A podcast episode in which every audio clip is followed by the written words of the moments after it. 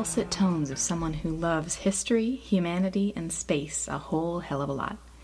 I only censor myself around people I'm not comfortable with, and since I'm talking to myself, I am extremely comfortable, so I cannot guarantee no swears.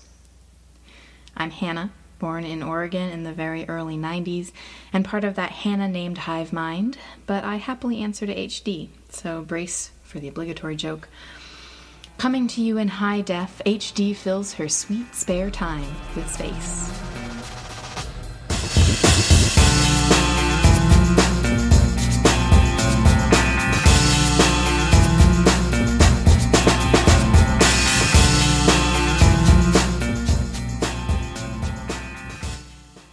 Space is big.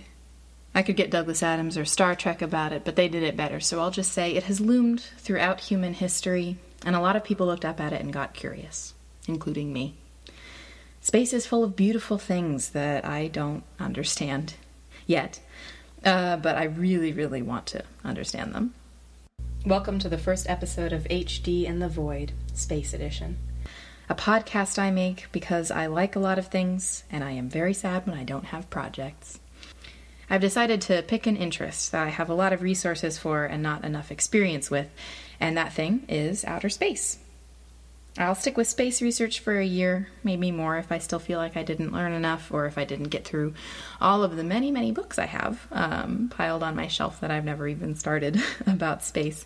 But um, I'll be delving into whatever strikes my fancy when it comes to this, you know, admittedly very vast topic. Not just things about space that we already know, I want to be clear, but things that um, I want to know more about just in general. That includes people who have increased our knowledge about space throughout history, some of the tactics and practices that folks use to explore it. I also kind of want to highlight people who contributed to space knowledge that I don't know about programmers in computers, engineers, clothing designers, linguists, nerds from all walks of life. I don't like math much, but I like learning everything else and I want to share it with people, but in a way where they can choose to hear my space lectures. I'm not subjecting them to it. And maybe you'll get to hear some of my space nightmares. I'm a very vivid dreamer and I have weird dreams about space sometimes. Um, I don't know what it means yet, but you know, I'm sure someone could tell me. there are links to this episode's transcript in the podcast post here at all one word fill the void dash with dash space dot tumblr dot com along with my research sources and maybe some cool pictures to enhance your enjoyment of this truly epic project of mine. It's epic because, you know, I'm taking on space. It's a pretty epic concept. so, to get into it, um, I'm starting kind of at the beginning. Um, we can start with the Big Bang for right now because it's, you know, the beginning of everything. It kicked off our known universe and started its expansion, which hasn't stopped, by the way. We can still hear the Big Bang in the cosmic microwave background radiation that's hung around. It's actually visible with radio telescopes, but also back when TVs had rabbit ears and movies were on VHS, you'd get static or noise, those uh, random black and white channels between channels a teeny portion of that static, like 1%, was cosmic background radiation. The sound, the and the um, and the snow on the screen is, according to NASA, quote, the afterglow of the Big Bang. Um, NASA uh, stands for the National Aeronautics and Space Association, which I actually didn't know. I've always just known them as NASA. They sent out a probe in 2001 to, quote, make fundamental measurements of cosmology, the study of the properties of our universe as a whole. That's a super useful definition of cosmology, actually, so let's hold on to that one. Anyway, the probe was the Wilkinson Microwave Anisotropy Probe, the WMAP, and it helped narrow down the age and the makeup of the known universe. The NASA site says, quote, The universe is 13.8 billion years old, and the contents of the universe include 4.4% atoms, 22.4% of an unknown type of dark matter, and 73.2% of a mysterious dark energy, which is an incredibly spooky way of putting it, NASA. Thank you for that.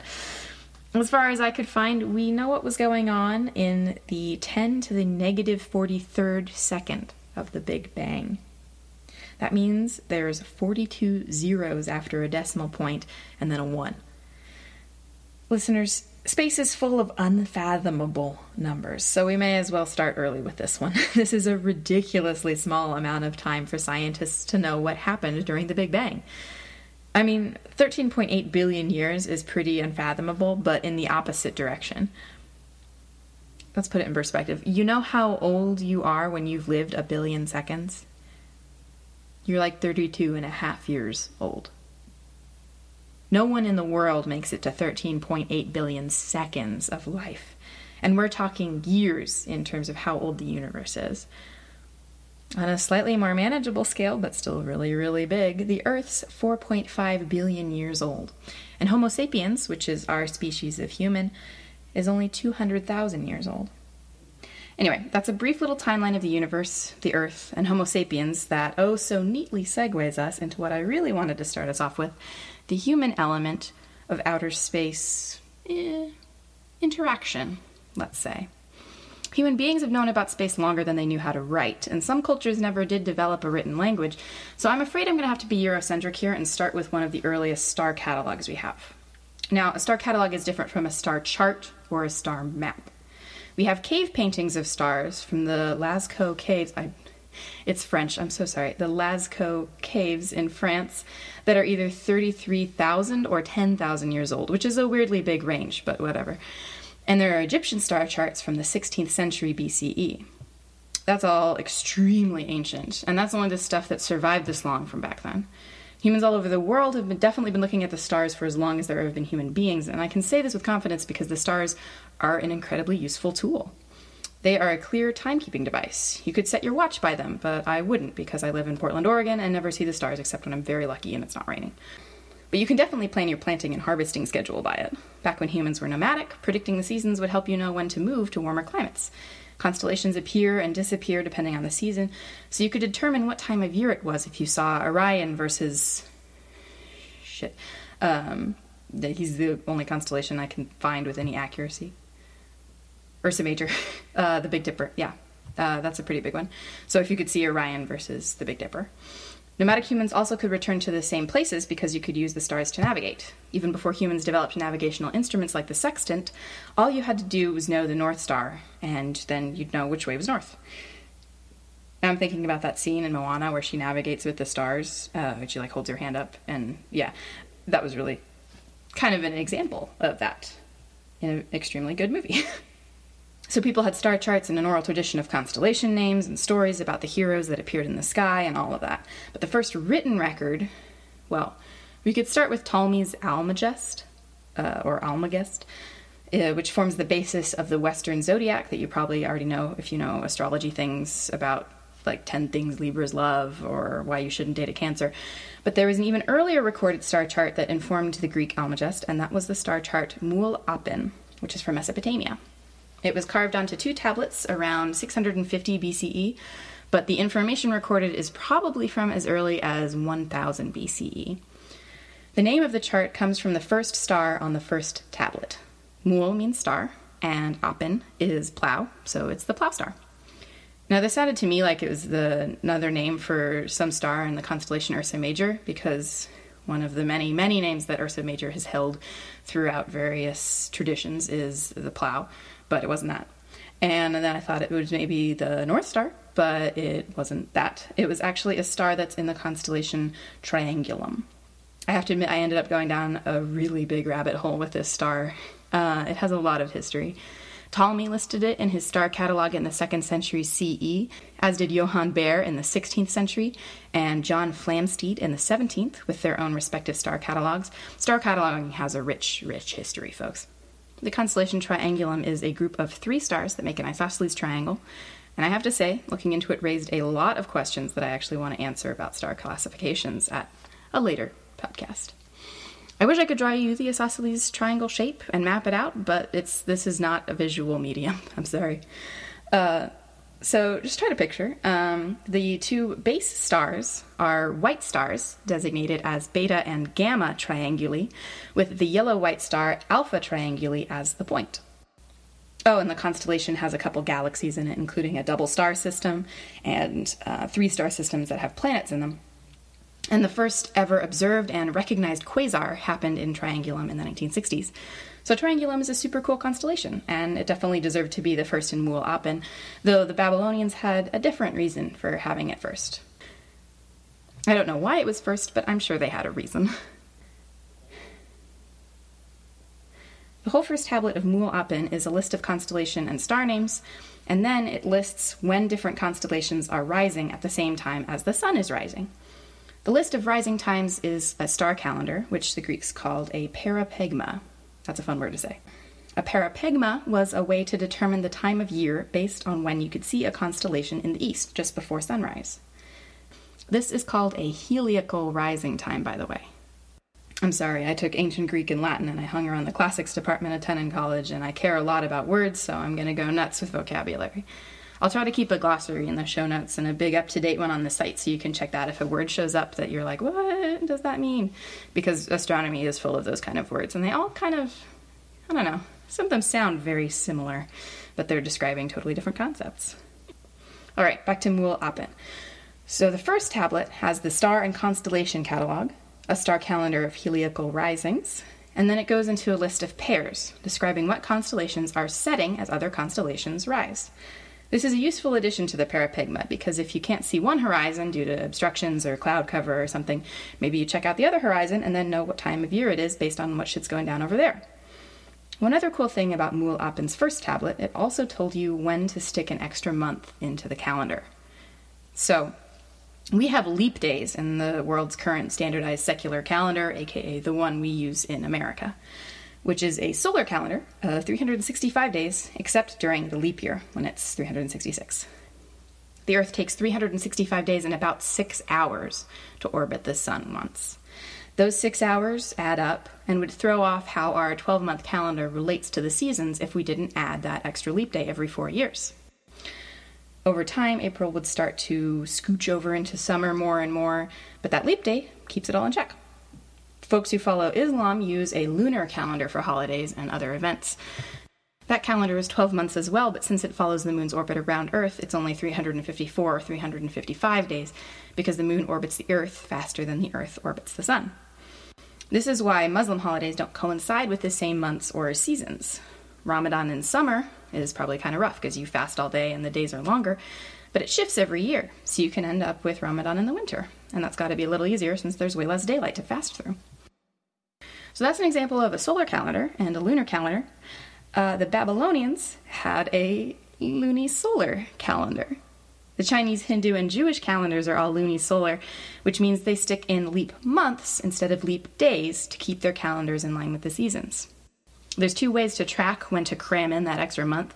Some calendars track the seasons, and when things start to look a little wonky, um, they stick in a leap year, and those are called tropical years. What other lunisolar calendars do and what the Babylonians did was track the constellations. And the leap year that they stuck in whenever the constellations got too far off the season they were supposed to be in is called a sidereal year. Shit, this got away from Mu'ul Apen immediately. Okay, so the way that the Babylonians tracked when to stick in a sidereal year was by tracking the constellation they called Mu'ul Mu'ul, or the stars, which is what we know as the Pleiades. If the Pleiades were visible on the first day of one month, which was Ajaru, it was a normal year. If the Pleiades had a heliacal rising during the first day of the next month, Simanu, then the year was a leap year and would have 13 months instead of 12 to get them back in line with the seasons. There's a note about it on that first tablet, and then the Babylonians kind of found their groove and began to follow 19 year cycles of 235 months, where they'd have 12 years that had 12 lunar months and 7 years that had 13 months. What's interesting to me is that this was a more regular calendar than the Greeks ever ended up developing. Even though we give the Greeks a whole lot of credit for inventing a ton of stuff and um, delving into the mathematics of a ton of different things. The fact is that the Babylonians ascribed a whole lot of religious and political significance to astronomy, and the Greeks didn't have that. They obviously made their own amazing mathematics based on astronomical discoveries. I'm not knocking them. But the Babylonians really got their shit together when it came to timekeeping with astronomy. It all comes down to what was on the second tablet in Mu'apen. I talked a little earlier about astrology. It's distinct from astronomy. I know, again, they sound like similar words, but they're very different ways of approaching the study of the skies. My astronomy professor in college told us he kept getting invited to speak at astrology conferences, and he was not into that. Um, we can thank the Babylonians for the seed of our zodiac, though. The second tablet of Mu'apen is a list of omens associated with certain stars or constellations. It says shit like if Jupiter is bright, rain and flood. And if the stars of the lion, and then something that we can't read, but if the lion constellation did that thing, then the king will be victorious wherever he goes. I should point out that unlike the astrology analysis that you used to be able to get with your morning newspaper, Babylonian astrology only cared about natural disasters and disasters that could befall the king. Ordinary people didn't warn omens in the sky, just the nation or the ruler. Also, the Babylonian zodiac had 17 or 18 signs in it, depending if you read a zodiac sign as the tail of the swallow or as the tails and the great swallow, two distinct constellations. It should be kind of obvious that not all of the Babylonian zodiac signs correspond to the ones that the Greeks ended up taking to make the zodiac we use today, since there's, you know, 17 or 18 in the Babylonian zodiac and 12 in the one that we currently use. I'm going to gently refuse to read all 18, possibly 17 Babylonian signs and how they relate to constellations we recognize today because, one, I don't speak Babylonian, even if it's transliterated from cuneiform to English looking letters, and two, that's boring as hell. I will say that one constellation, Mul Suhur Mas, who knows if I said that right, uh, corresponds to the Western zodiac sign of Capricorn anyone who has the same zodiac shower curtain I did as a kid, or anyone who knows a little astrology, should know that Capricorn is depicted as like a, a mer goat. Like he has the top half of a goat and then he has a fishtail. Um, and it makes utter sense in Babylonian mythology because Suhur Mas means goatfish, and they drew this hybrid goatfish all over the place on boundary stones that delineated uh, the land that vassals or serfs had been granted to work.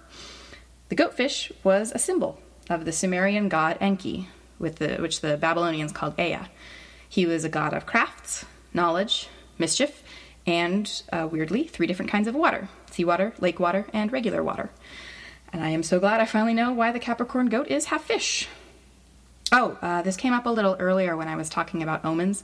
There was an omen in Mu'apen that described the dangers of Jupiter. I didn't know this until I took an ancient astronomy class my sophomore year of college, and it makes total sense once you hear it. But um, ancient people did not know about planets.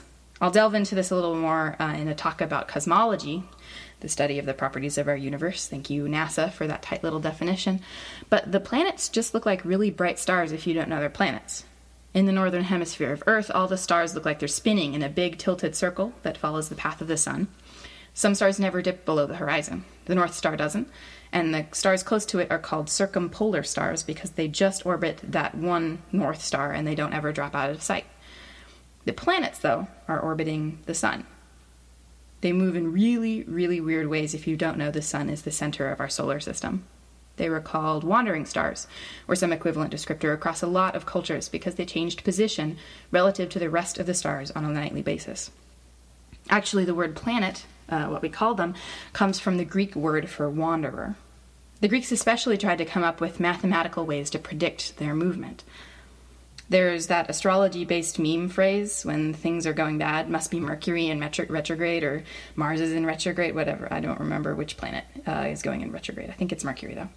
Um, retrograde describes the movement of the planets when you see them from Earth, and they look like they're trucking along in the sky, and then they slow down stop, and reverse direction over a period of nights. They end up making loops in the sky if you map their position, and I'm trying to think of a way to describe this. Okay, take your finger, any finger. You could flip yourself off if you want, or use a pen, I don't care. Start making circles in the air like your finger is a planet orbiting the sun. The sun is invisible in this metaphor, though, and it helps if you make your finger orbit left to right rather than up and down. All right, so take your other finger and move it in a slower orbit outside your first finger, but still orbiting the invisible sun. Notice how your first finger planet looks like it's moving back and forth or making little loops if you're observing it from your outside finger planet.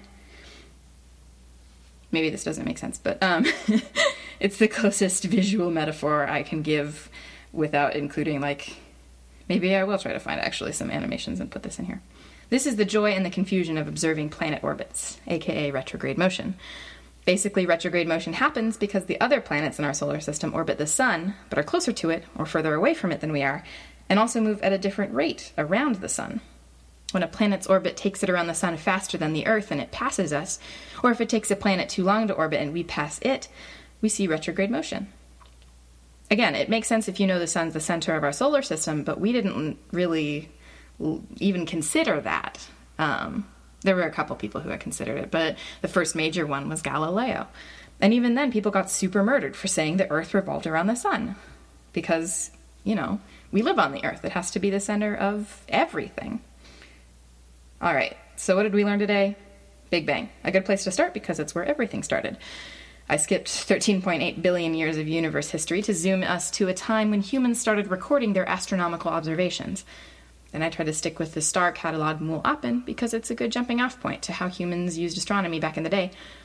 But I got in, you know, I got distracted by shit like the constellation Triangulum, different kinds of calendars, solar, lunar, and lunisolar, and how to use constellations or seasons to track them, astrology, zodiac signs, goatfish, and retrograde motion. Fun stuff these are all some pretty cool concepts, and I wanted to try and fit them in early in this podcast, so there's kind of a basic jumping off point of historical and astronomical knowledge. From here, I'm thinking about either going into our good friend cosmology or starting to take a peek at Galileo.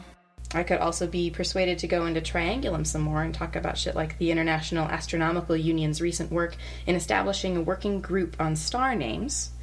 Or I could talk about quasars and different types of stars. Let me know on the website if you think that would work well. You can also tweet at me at at HD in the Void on Twitter. I don't post there very much because I don't understand it as well as I understand Tumblr, but I could switch there if the polls on Tumblr prove shitty. I'm also going to work on getting podcasts uploaded to iTunes or some other downloading site so folks can get it on the go. I'm kind of waiting till I have a backlog of episodes to work with, though, so bear with me there. I hope you all heard something today to get your blood pumping about astronomy and space. All of it rustles my jimmies. I can pinky promise the next episode will wander ever deeper into the cat's cradle tangle of astronomy and history and society to rustle some jimmies of your own. Tune in for that one, which should be up either next week or in two weeks. I'm still working out the schedule. Once again, transcript notes are available at all one word, fill the void, dash with dash space tumblr.com, along with my sources and some music credits. Hugs and kisses from the void. HD signing off.